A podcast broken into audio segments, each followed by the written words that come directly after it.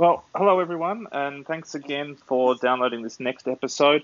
Um, look, I usually start these things off by uh, apologizing for the delay between the last episode and this episode, and then saying, well, I'm going to keep up to speed and do one every week. Um, let's stop pretending. I'm just going to do these whenever I get around to doing them. Uh, so continue looking at our Twitter feed or something like that to see when these things pop up. Um, I've pretty much given up on uh, any sort of set timetable now. However, we do have an episode today, um, so I'm actually delighted. It's been a while uh, to get this person onto the podcast. Uh, I have been trying, but it's been uh, a little bit hard to, to coordinate schedules. Um, but I'm glad that we've got him on today. Um, we have Dominic Horsman from the University of Grenoble in France. Uh, we have done some work together in the past and I'm absolutely delighted that uh, he's able to spend an hour talking with us today. So, Dom, thanks uh, for joining me. Great. Well, thank, thanks for having me. And um, yeah, you should definitely stop apologising and go for it. when you when you got the good stuff. Put it out. exactly. So, um, as usual, when we when we have somebody new on, um, let's give us a, a, first a bit of a bio uh, about yourself, how you got into to quantum computing related research, and uh, basically how you evolved to uh, what you're working on now, which we'll talk about uh, shortly. Yeah, so I I got into quantum computing through Quantum Foundations. Um, this is this is actually the fault of a guy who I think some people know called Vlatko Vedral, uh, who was one of my undergraduate tutors. Uh, I did I read physics and philosophy at Oxford as an undergraduate, and I was very into, you know, what's what's quantum mechanics all about. Um, really liked the Everett interpretation, was was hot for many worlds, and I think like you know. Like everybody who does that sort of thing when you're 21, what you most want to do is find the theory of everything so I was absolutely going to go off, go off and you know solve all of the problems of quantum gravity. That was that was what I was going to do for my PhD. Um, and then Vlatko, this was this was back in the late '90s, um, or maybe around the year 2000. He invited me to go just look around his research group. This was um, the the quantum optics group that had just been formed in the top of the Clarendon Laboratory at Oxford. And I remember going there on a very hot, sunny uh, summer's morning in this tiny little group that was just so completely different from everybody else in, in that lab. Um, they were, not to put too fine a point on it, not 60 years old and not, honestly, the so I did a summer project in the Clarendon, and it was like three quarters of the people there were the mad scientist stereotype of the old white guy with the old white hair. And in this England, was the other. In Oxford. Yeah, was, in Oxford, yes. Um, and and it was like, my God, I found the physicists who aren't like that. This is brilliant. Um, and then and then Vlatko sort of grabbed a whiteboard uh, somebody else floated in, sort of looked vaguely at us, said hello, and then floated out again. And I was like, yes, I've definitely found my people. Um, and, and then Vlatko showed me teleportation. And that just completely blew my mind because I was an utter Trekkie growing up, still am. And I was like, what, you mean teleport? A, you mean teleportation is an actual thing? And B, we're building computers out of it. This is crazy. This is this is wonderful.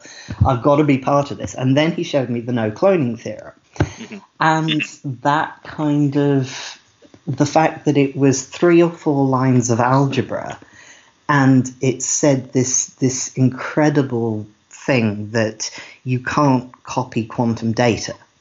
Yep. And and this was this was I think even after three and a half years of undergraduate teaching, this was my first real understanding of how powerful high level mathematics could be. Because mm-hmm, mm-hmm. it was like, you know, four four lines, and it broke open what you could and couldn't do with quantum computing. Um, and and then he said, you know, you could do a PhD in this stuff, and I'm like, I'm sold. I'm there, 100%. Um, so I I ended up working on what what it meant for quantum computing if many worlds was true.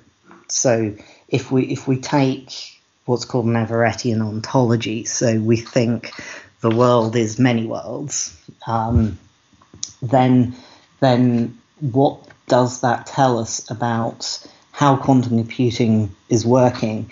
And more importantly, um, the work I actually did for my PhD, how do we describe this mathematically?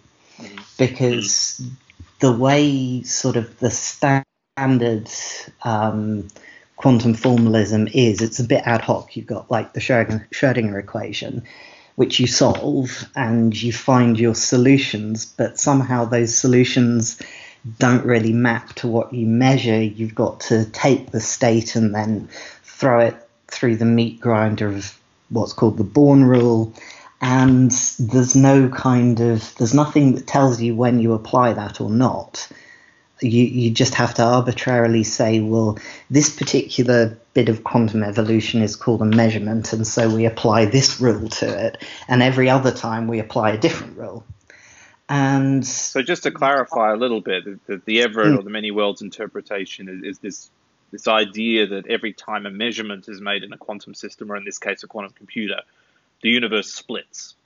Where one no, measurement no, it's not. No, it's not. So ah, that's that's the, us. yes. So that's kind of the um, that's the science fiction way of, of putting it. Um, and you know, there's there's kind of a million things wrong with that because you can say, well, that's not solving the problem of measurement because you've got to decide what operation is a measurement because that's the thing that splits the universe. Ah, well, um, this this is perfect. Sorry to detract because this could be the first time on a podcast that we actually try and nail this down a little bit better than sort of the sliders interpretation of this. Okay, yes. So the other, I mean, the other problem that you can immediately come up with with that kind of, of I like that. I'll call I'll call it now the sliders interpretation.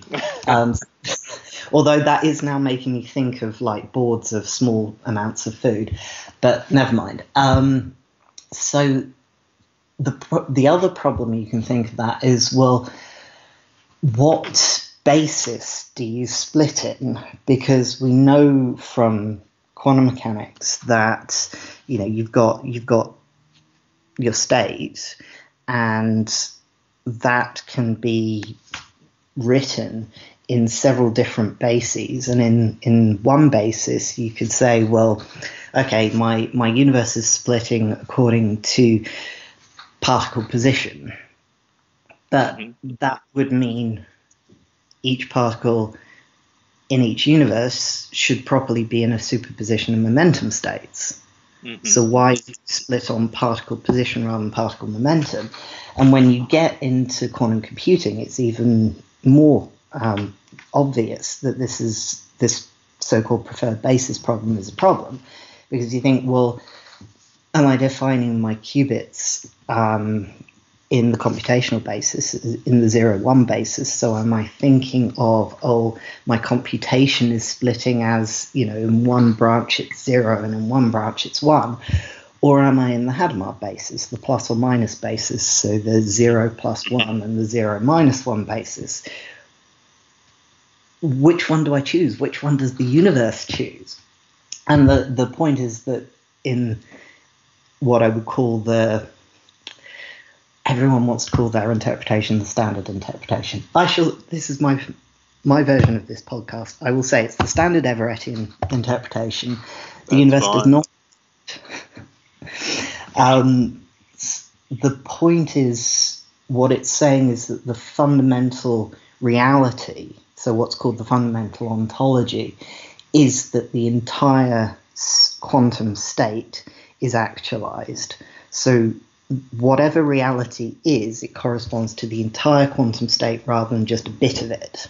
Mm-hmm. So, in other interpretations, like, uh, for instance, a hidden variable model, the quantum state is considered akin to a probability measure. It's just you don't know which particular state the world is in. So you put a probability measure over all the possible states, but it's actually fundamentally in one of them. Whereas in the Everett interpretation, it's saying you're actually in all of the states at the same time. Right. And so then you develop a lot of questions that you have to answer from that, most particularly being why do we, as human beings, only appear to see one? Mm-hmm. Um, and that's that's where the original formulation, the original name of the interpretation comes in, the relative states interpretation. That's what Everett called it, because the idea is that what any particular sys- subsystem within the whole quantum universe sees is the state of the rest of the system relative to it.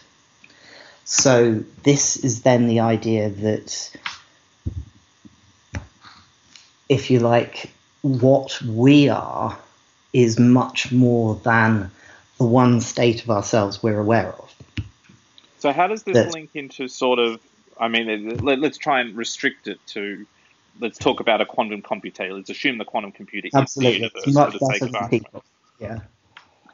And I mean, what what would you say? Okay, we're, we're going to run a quantum algorithm where our measurement at the end is intrinsically probabilistic. We might get mm. a zero, we might get a one.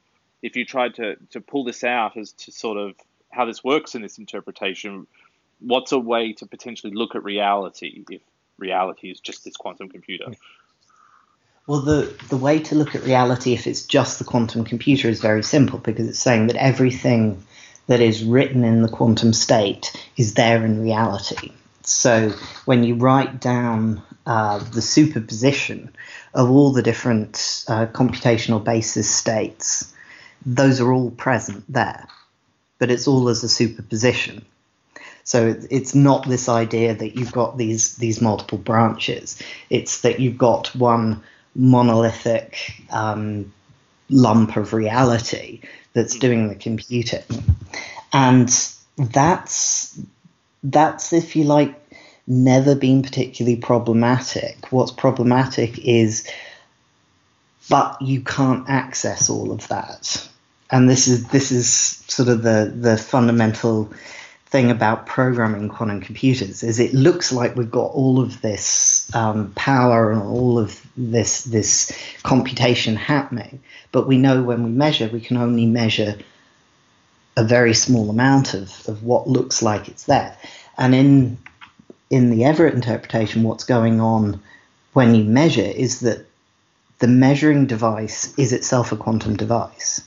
And so you can't think of it as somehow standing outside of the system and getting this privileged view of it. As soon as it interacts with the system in order to perform a measurement, because a measurement is nothing special, it's just a, a physical interaction, then it becomes part of this this big state of measuring device and the computer and there's then the states of the measuring device become correlated with the states of the computer. Mm-hmm, mm-hmm. And so if there are then other measuring devices that we would call people who are using the quantum computer, who, when they entangle with the measuring device, only see it in certain states, then what they will see from the quantum computer is the quantum computer's states that are relative to those states. So it's sort of so this, it's, this idea of consistency that I see what I'm supposed to see. Yeah, and you see, you you can tag it all as branches if you want to, but you've always got to come back to well, what's what's defining what's a branch or not, mm-hmm. because until you have something that defines what's a branch or not, then everything's just in this superposition entangled state. And there's you know there's various things that, that people have come up with to define branching. Um, and it can get very weird very quickly, so I won't go into a lot of those. But what we do know is that matter at a large scale decoheres. So there's there is a decoherence basis. This was some work that um, Zurek did back in the 1980s, I think it was, to show that um, you know, quantum correlations decay in Bog.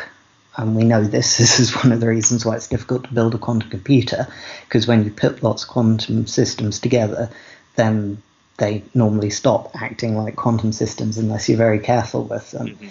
And the reason is decoherence. And decoherence, just we have found experimentally, tends to be into a basis that is approximately localized in position and approximately localized in momentum, which is pretty much what we, we know of as our everyday experience. So if you if you have a set of users of a quantum computer for whom that's their preferred basis, then that's how they're going to build their computers, and that's how they're going to interact with them. And so when they use measuring devices, those measuring devices will, if you like, pick up that preferred basis. But what's what's going on fundamentally is the entire quantum state is there all the time. It's just which bits of it, different bits of that state see.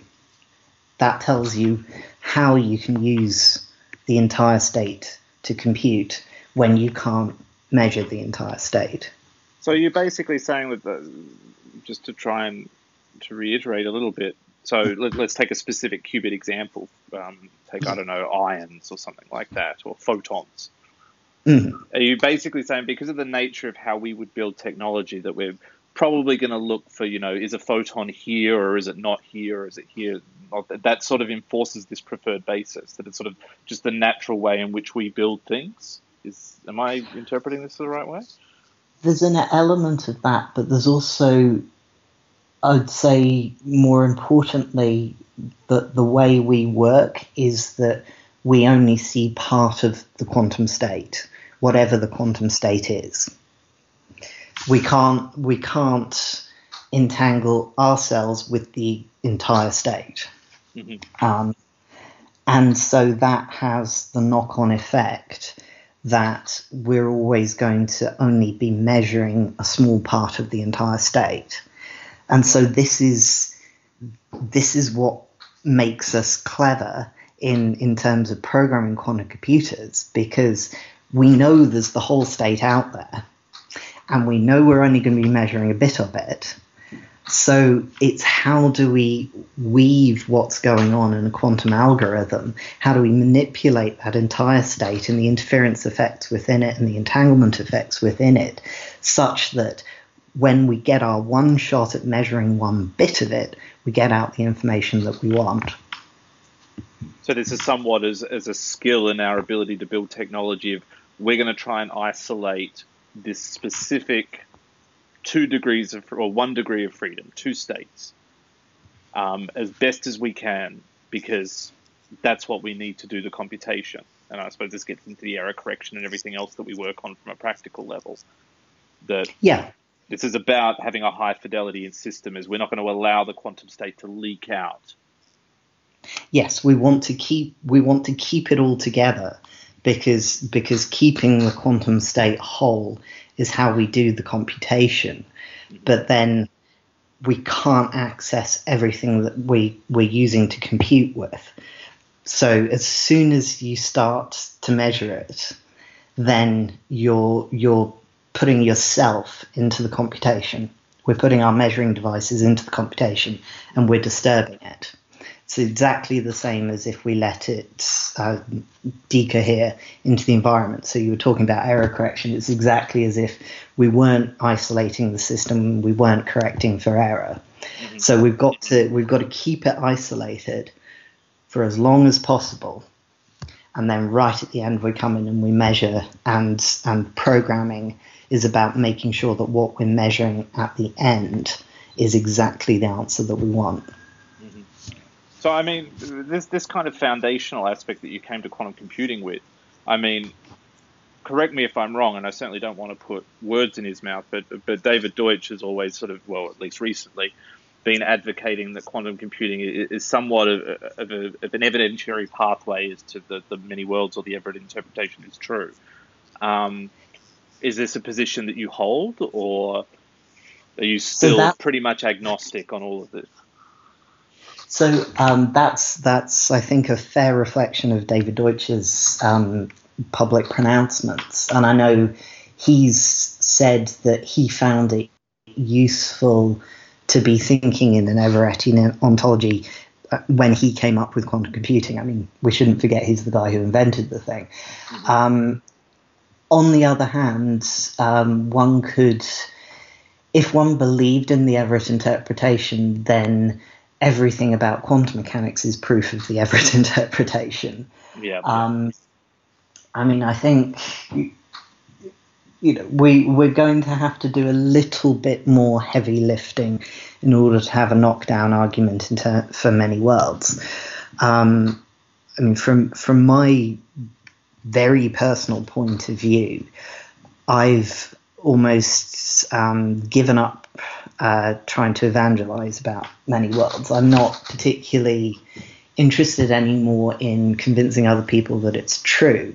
Um, for me, it's it's what I use, it's the scaffolding that I use in order to do my work, in order to think about quantum computing.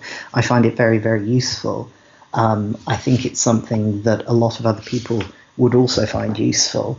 Um, I think that we we need to have that kind of high level mental scaffolding in order to come up with more things to do with quantum computers because let's face it, we don't have an awful lot of quantum algorithms at the moment. Mm-hmm. And so rather than getting hung, hung up on questions of absolute truth of ontology, while they're important, I think from the point of view of programming quantum computing, it's more what's useful to be thinking of quantum computers in terms of. And for me, many worlds is very useful. Um, and I don't see any of the other interpretations as supporting useful mental scaffolding to talk about quantum programming. So I must that sort of segues quite nicely into to what I want to ask you next. I mean, you really have sort of straddled sort of I would say two very different sides of this coin in the sense that you, you're coming from the foundational standpoint where it's very much this kind of discussion but then mm-hmm. a lot of your recent work, and certainly the work you and I have done together in the past, is very, very practically oriented. It's about yeah. how are we going to build these things? How are we going to implement the necessary error correction protocols? How these things are going to be programmed? So, would, is it fair to say that, that your interest has definitely shifted more towards that end than and it, I mean, I suppose you sort of tiptoe a little bit still in foundations. I see some papers coming out from you every now and again. Yeah, I think I do more than tiptoe. Um, so I think it is for me. These are not. Um, these aren't different because in the end we're asking ourselves what's going on under the hood of reality and how we can use that is simply technology happens when we understand reality well enough um, and so I'm going I'm going to let you in on a secret about the work that we did on lattice surgery. Mm-hmm. Um, so I never told anybody where that came from, why I came up with that, and that there's actually a direct line between the work I did for my PhD, which was on coming up uh, or further developing uh, a formalism for use with the Everett interpretation. And what I what I was thinking of when looking at the way surface codes worked was well, what if you could map, say, the so it's called the Deutsch-Hayden um, formalism, this this formalism for many worlds. So saying, what if you could map what was going on in the Deutsch-Hayden formalism exactly to what's going on in the surface codes, what would it look like? So I made that mapping, and it's quite easy because the Deutsch-Hayden formalism um, takes as its basis what maps exactly to the logical operators uh, in a surface code. So uh-huh. that was the first thing that made me think, "Ooh, this is quite fun." Um, and so then I I just thought, well, here's how you write a C CNOT in the Deutsch-Hayden interpretation. What would that look like in a surface code? And it looked like you needed to actually split these codes up. Right. So I thought, well, why can't you do that? So that's where lattice surgery came from. So I'm not saying lattice surgery is proof of the inter- Everett interpretation. And the, what I'm saying is that the work I did on the many worlds interpretation and looking at um, looking at using it in a different context that led directly to this very very practical scheme for error correction. Well, it makes me think that I should pay more attention when people talk about foundations with me. Absolutely, everybody should pay attention because, and and this is this is actually a serious point that um, we have very little. Um, I called it mental scaffolding before. We have very few ways of thinking about how quantum systems are processing data because we we're kind of lacking this generally accepted view of how quantum systems behave. Mm-hmm. You know, we we we all share the mathematics more or less of quantum mechanics, but we don't share mental pictures. We don't share physical constructive understandings of what's going on, and that translates into not really understanding how quantum computers are processing information, and so not really being able to use all of our creative skills and all of our intuitive skills in order to come up with new algorithms and new protocols.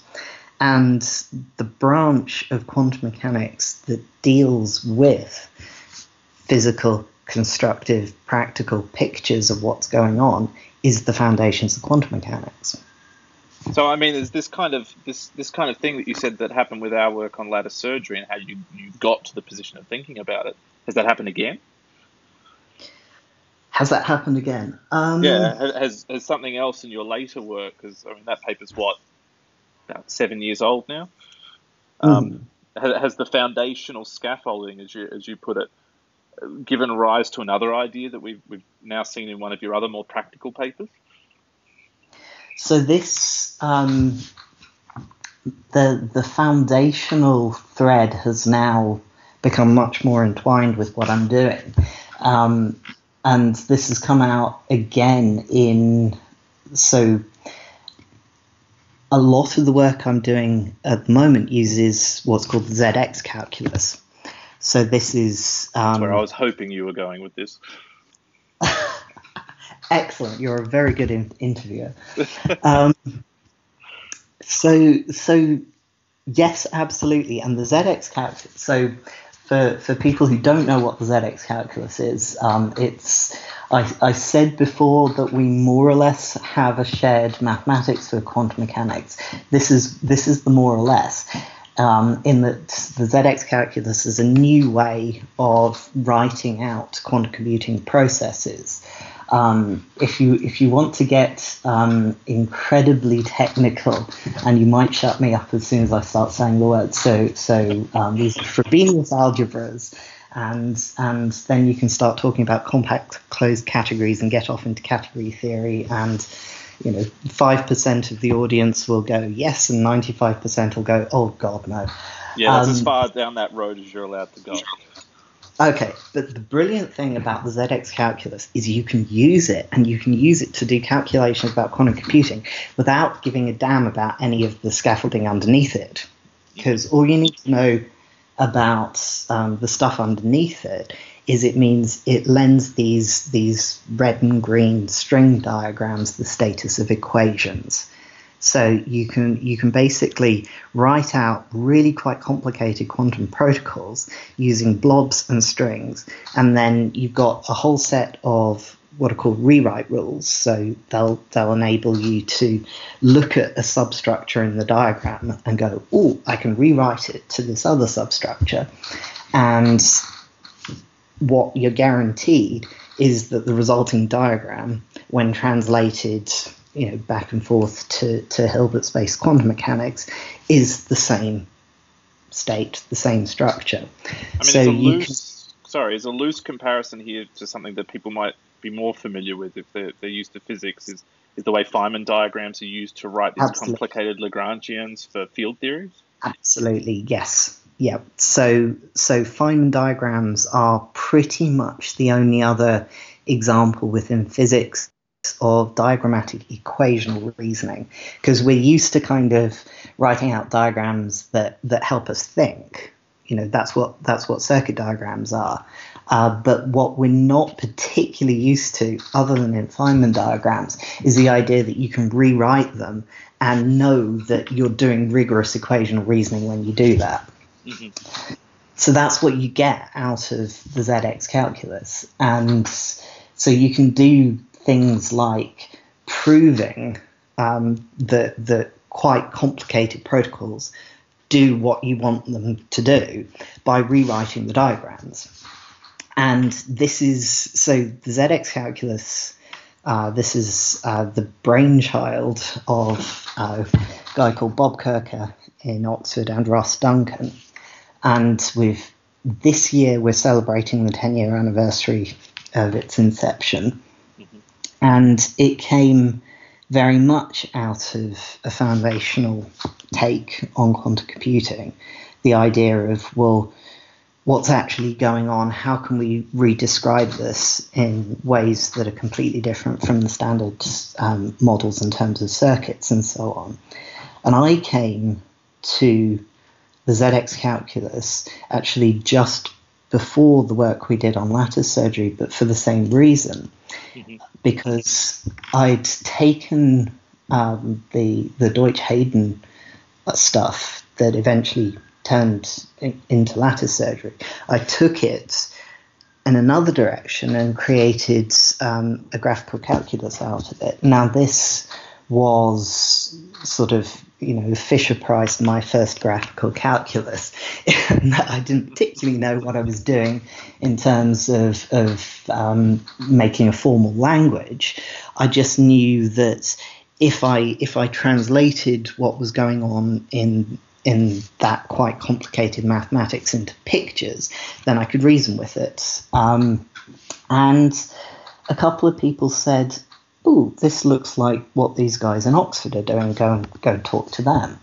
So I, I turned up and we had a sort of bit of mutual incomprehension and and um, eventually I started to understand what a formal language was and what this idea of equational rewriting would be and then I got um, interested in surface codes because I got interested in the ZX calculus because there was there was at that point um, Robert Raussendorf, who was one of the people who worked very much on surface codes um, back then.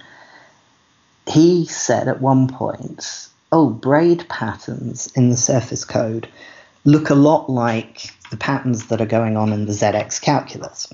Uh, he was thinking especially in terms of um, sort of double defect. So in the surface code, you can create a qubit in a lot of different ways. And one way is you can punch a couple of holes in it. And then in the 3D surface code, you get these kind of space time braid patterns and to do um, to do logic gates, you you braid these braids around each other, and if if you write out these 3D braid patterns, they do start to look a lot like the structures that you get in the ZX calculus for the same um, for the for the same protocol. And so I kind of shelved the Deutsch Hayden Fisher Price graphical calculus And because I was getting into surface codes at that point anyway, I thought, well, okay, as a, as a way of learning ZX calculus properly, I'm going to formalize Raussendorf's hunch. And so this was this was some work I did. Ooh, this would be 2011 now, um, and and so yes, I I proved that what you get topologically in the ZX calculus is exactly so the other way around. What you get topologically in braided logic and the surface code maps exactly to the ZX calculus. Which but the ZX the, calculus, sorry to cut you off, but the ZX no, calculus no, you, you find is broader than this. I mean, it's not just hmm. related to surface code computing, although there seems there well, as you said, you've proved that there, there is a direct mapping between the two. Yeah. But uh, so, I mean, sorry, I, again, I just wanted to elaborate a little bit more on this. Mm-hmm. Um, because we've been seeing so much coming out in sort of the quantum programming language software space.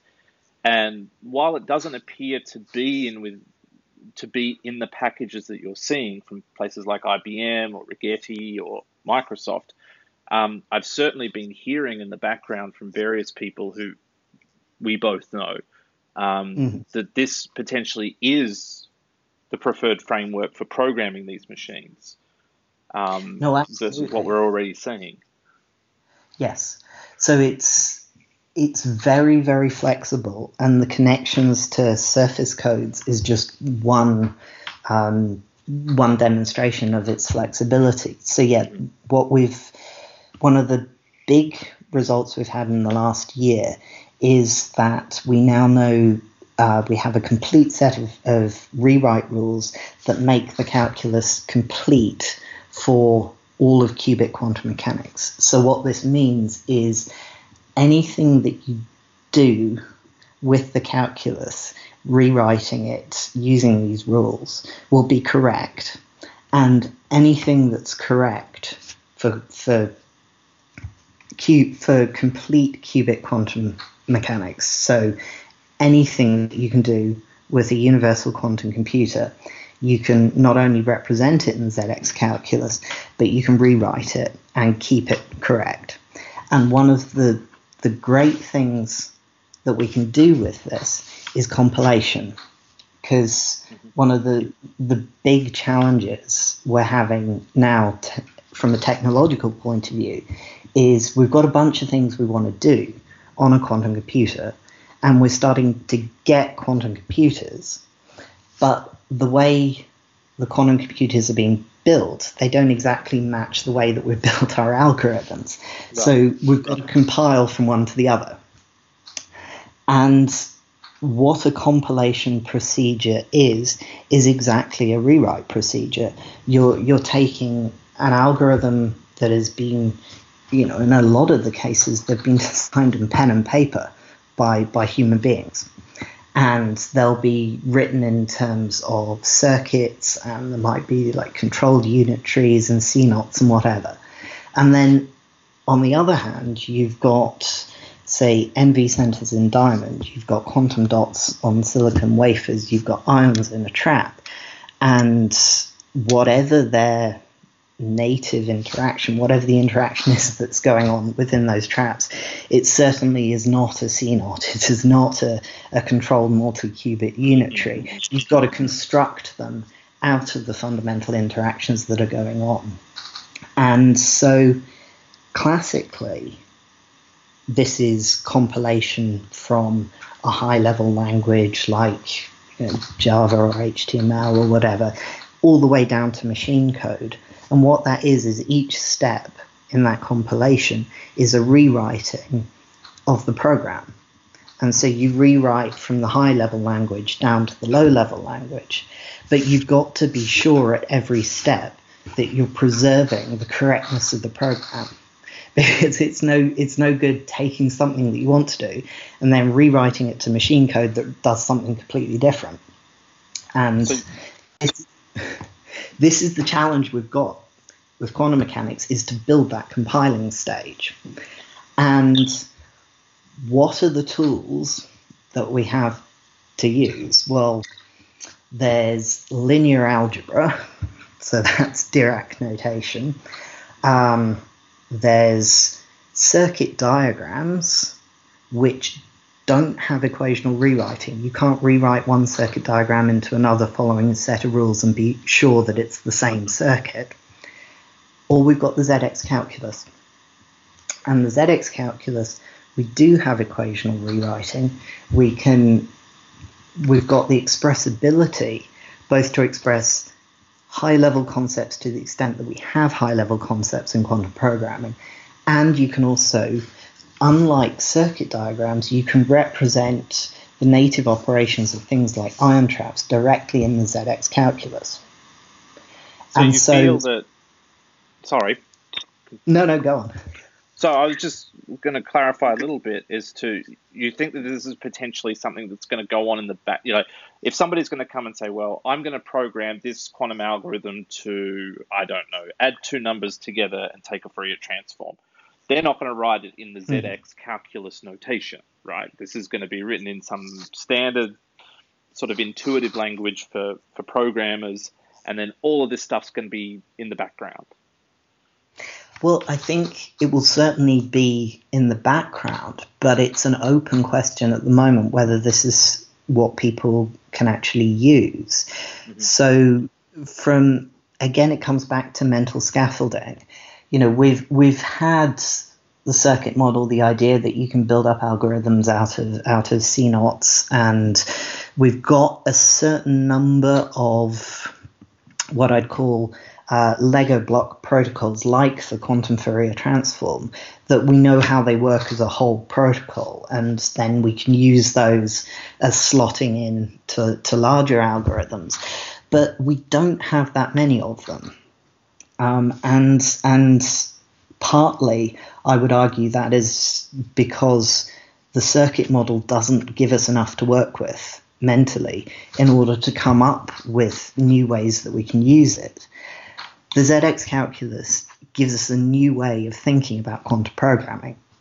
So if you if you start using it, you're thinking about the manipulation of quantum information in very different ways. It's able to express different interactions between qubits than the circuit model. It's able to give you different pictures and different tools in order to come up with new algorithms. And so I would say not only should we be thinking of it in terms of an intermediate compilation language, we should be looking at pushing it much more as a way to think about designing quantum algorithms. I think everybody should get into the ZX calculus. Um, so there's there's some work that we've done recently, for instance, on using the ZX calculus to come up with new uh, error correction codes. So what are called coherent parity check codes, and you can really see in that paper there will be a new version going on arXiv soon. That if you if you use the reasoning tools that ZX Calculus gives you, you can actually perform not only calculations that are very very difficult um, using standard methods, but you can start to see structures that were just opaque before. Um, so the particular example we had was using the ZX calculus to represent the encoding operation and the decoding operations in um, in an error correction code, and you can visually take an error and rewrite the diagram such that it it pushes the error through the decoder so you can you can watch where errors propagate to and what syndromes they'll they'll produce. And there's no other tool I know of that does that. So I um, mean, are you going to potentially in the in the coming months or years or whatever start thinking about building up some sort of you know toy programs and stuff like that for the for the non quantum initiated to start hmm. playing around with? That's that's already coming out. So there's there's we've had Quantomatic, which is some software for rewriting ZX calculus for many years now. that's quite it's a very powerful tool, but it's got quite a learning curve to it. And so just now, so I think it's either just come out or it's just about to come out. Aleks Kissinger and his group in Nijmegen in the Netherlands have produced PyZX. So this is a Python ZX graphical front end for the ZX calculus. So it's there. It's it's a tool that people will be able to use in order to manipulate ZX patterns and rewrite them at, at a very high level. Um, one thing I would like to do is, as you're saying, to to produce um, an actual programming language out of this, and something I think it would be um, very nice to do. Although I would probably need other people to help me to do this. So if anybody's interested, getting get in touch.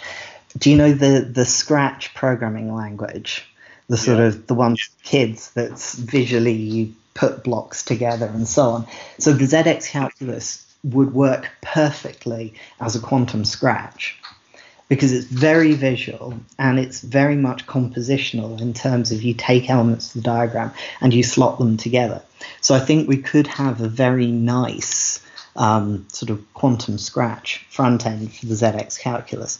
And that's something that I think would be very, very powerful to get people thinking in terms of what things can we do with quantum computers. It would also it would also lower the entry barrier to non-quantum people being able to to program quantum computers to reason quantum mechanically and to start thinking well you know i'm doing my thing in chemistry or biology or whatever how could quantum computers help me because at the moment you need to be an expert in quantum computing in order to yeah. use a quantum computer which is is totally not the case classically you know anybody pretty much can can use a web browser, and the, the you know you don't have to program machine code in order to program a classical computer, whereas that's pretty much what you have to do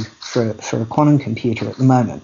So that's what I'd really like to see is is a very high level, very intuitive, very direct way of programming quantum computers and for reasoning about them. And I think that is what the ZX calculus will give us.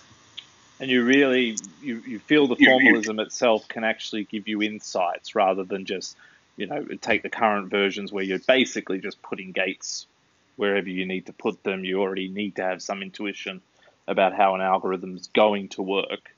Um, mm. You think that potentially the ZX calculus um, approach could actually provide a certain level of intuition that tells you not just how to construct circuits from an algorithm, but how to design the algorithms themselves.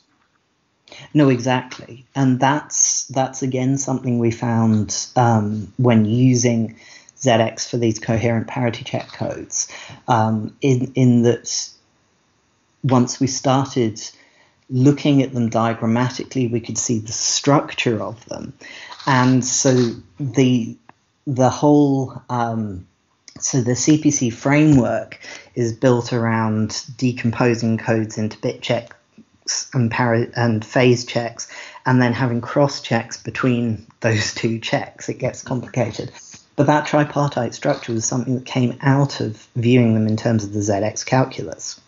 And as soon as we got that tripartite structure, we were a- able to then do reasoning about it and zone in on those cross checks and by looking at how the information or how the errors were propagating through the ZX diagrams, you'd actually manually find which cross checks were going to work. And all of that was completely opaque before we started using the ZX calculus. We had no idea that that structure was there.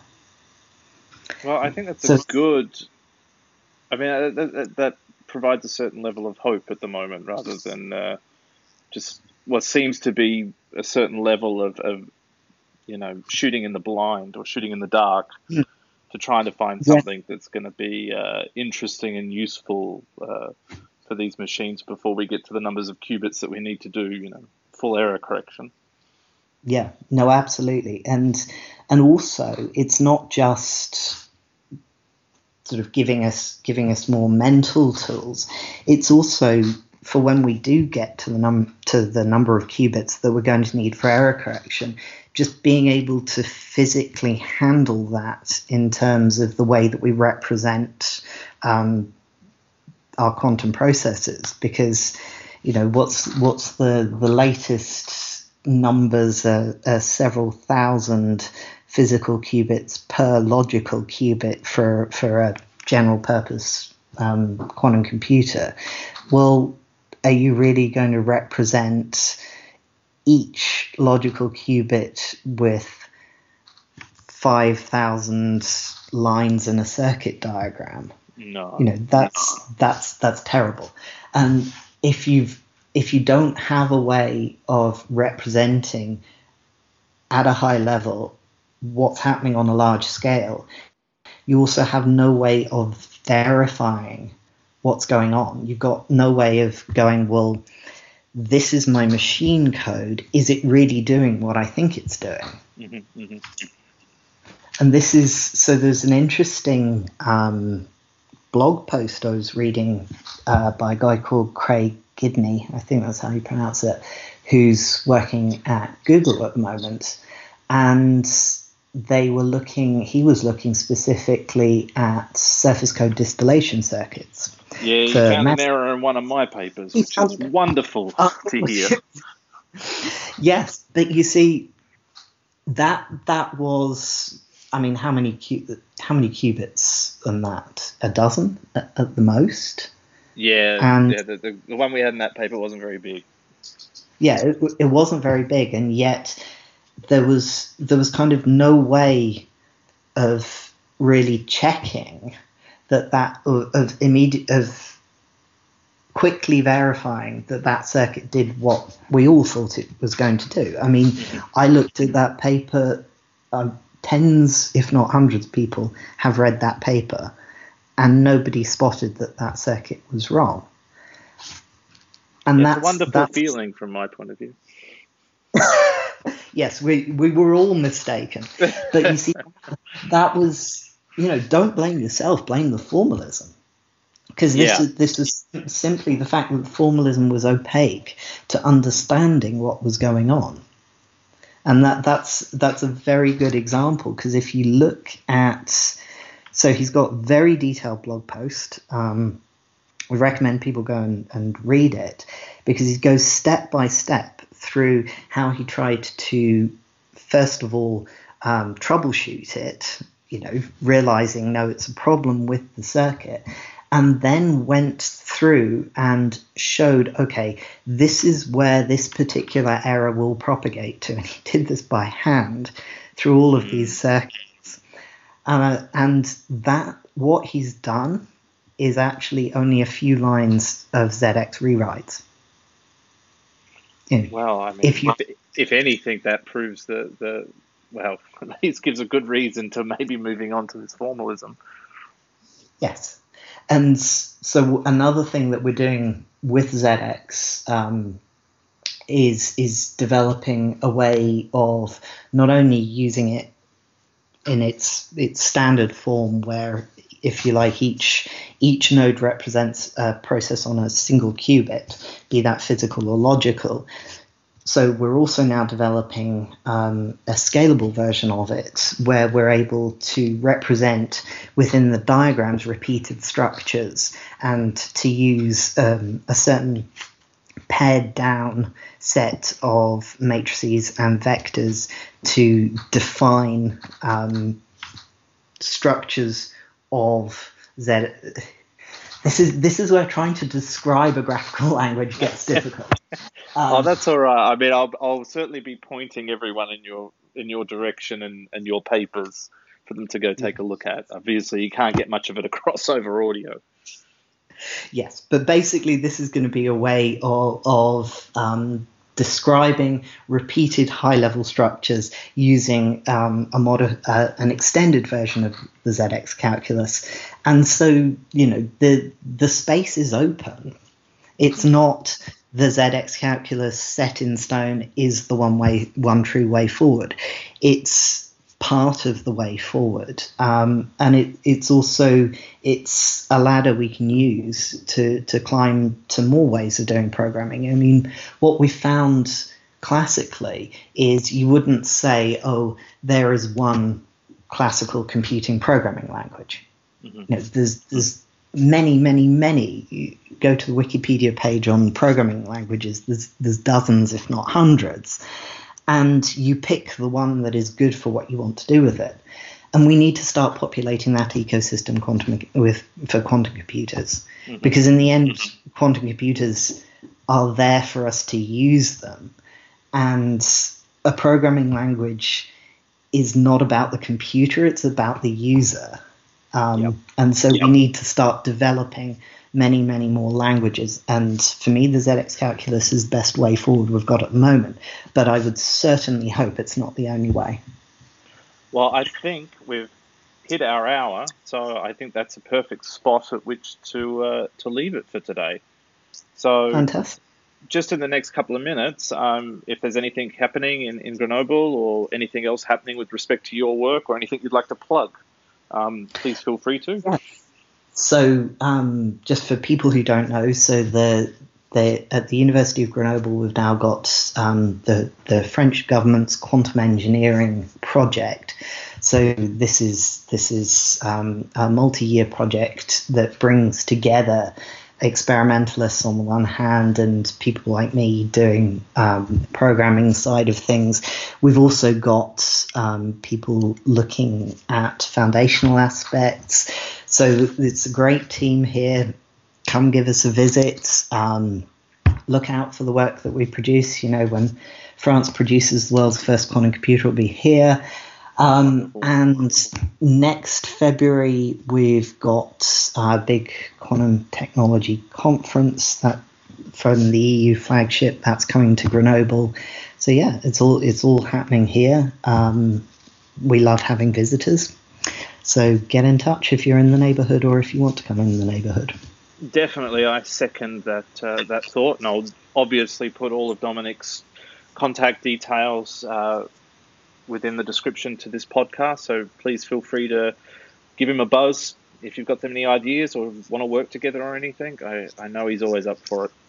So Absolutely. thanks again, Dominic, for, for joining me today. And uh, I hope everybody uh, out there uh, got something out of this discussion. We went from foundations all the way through to something which is uh, potentially very, very practical for the long term uh, health of the field. So, Dom, thanks again for taking an hour out of your morning.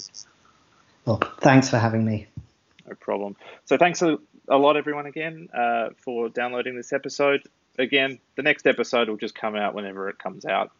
Um, I can't promise any timelines anymore. So thanks a lot, all, and uh, catch you next time.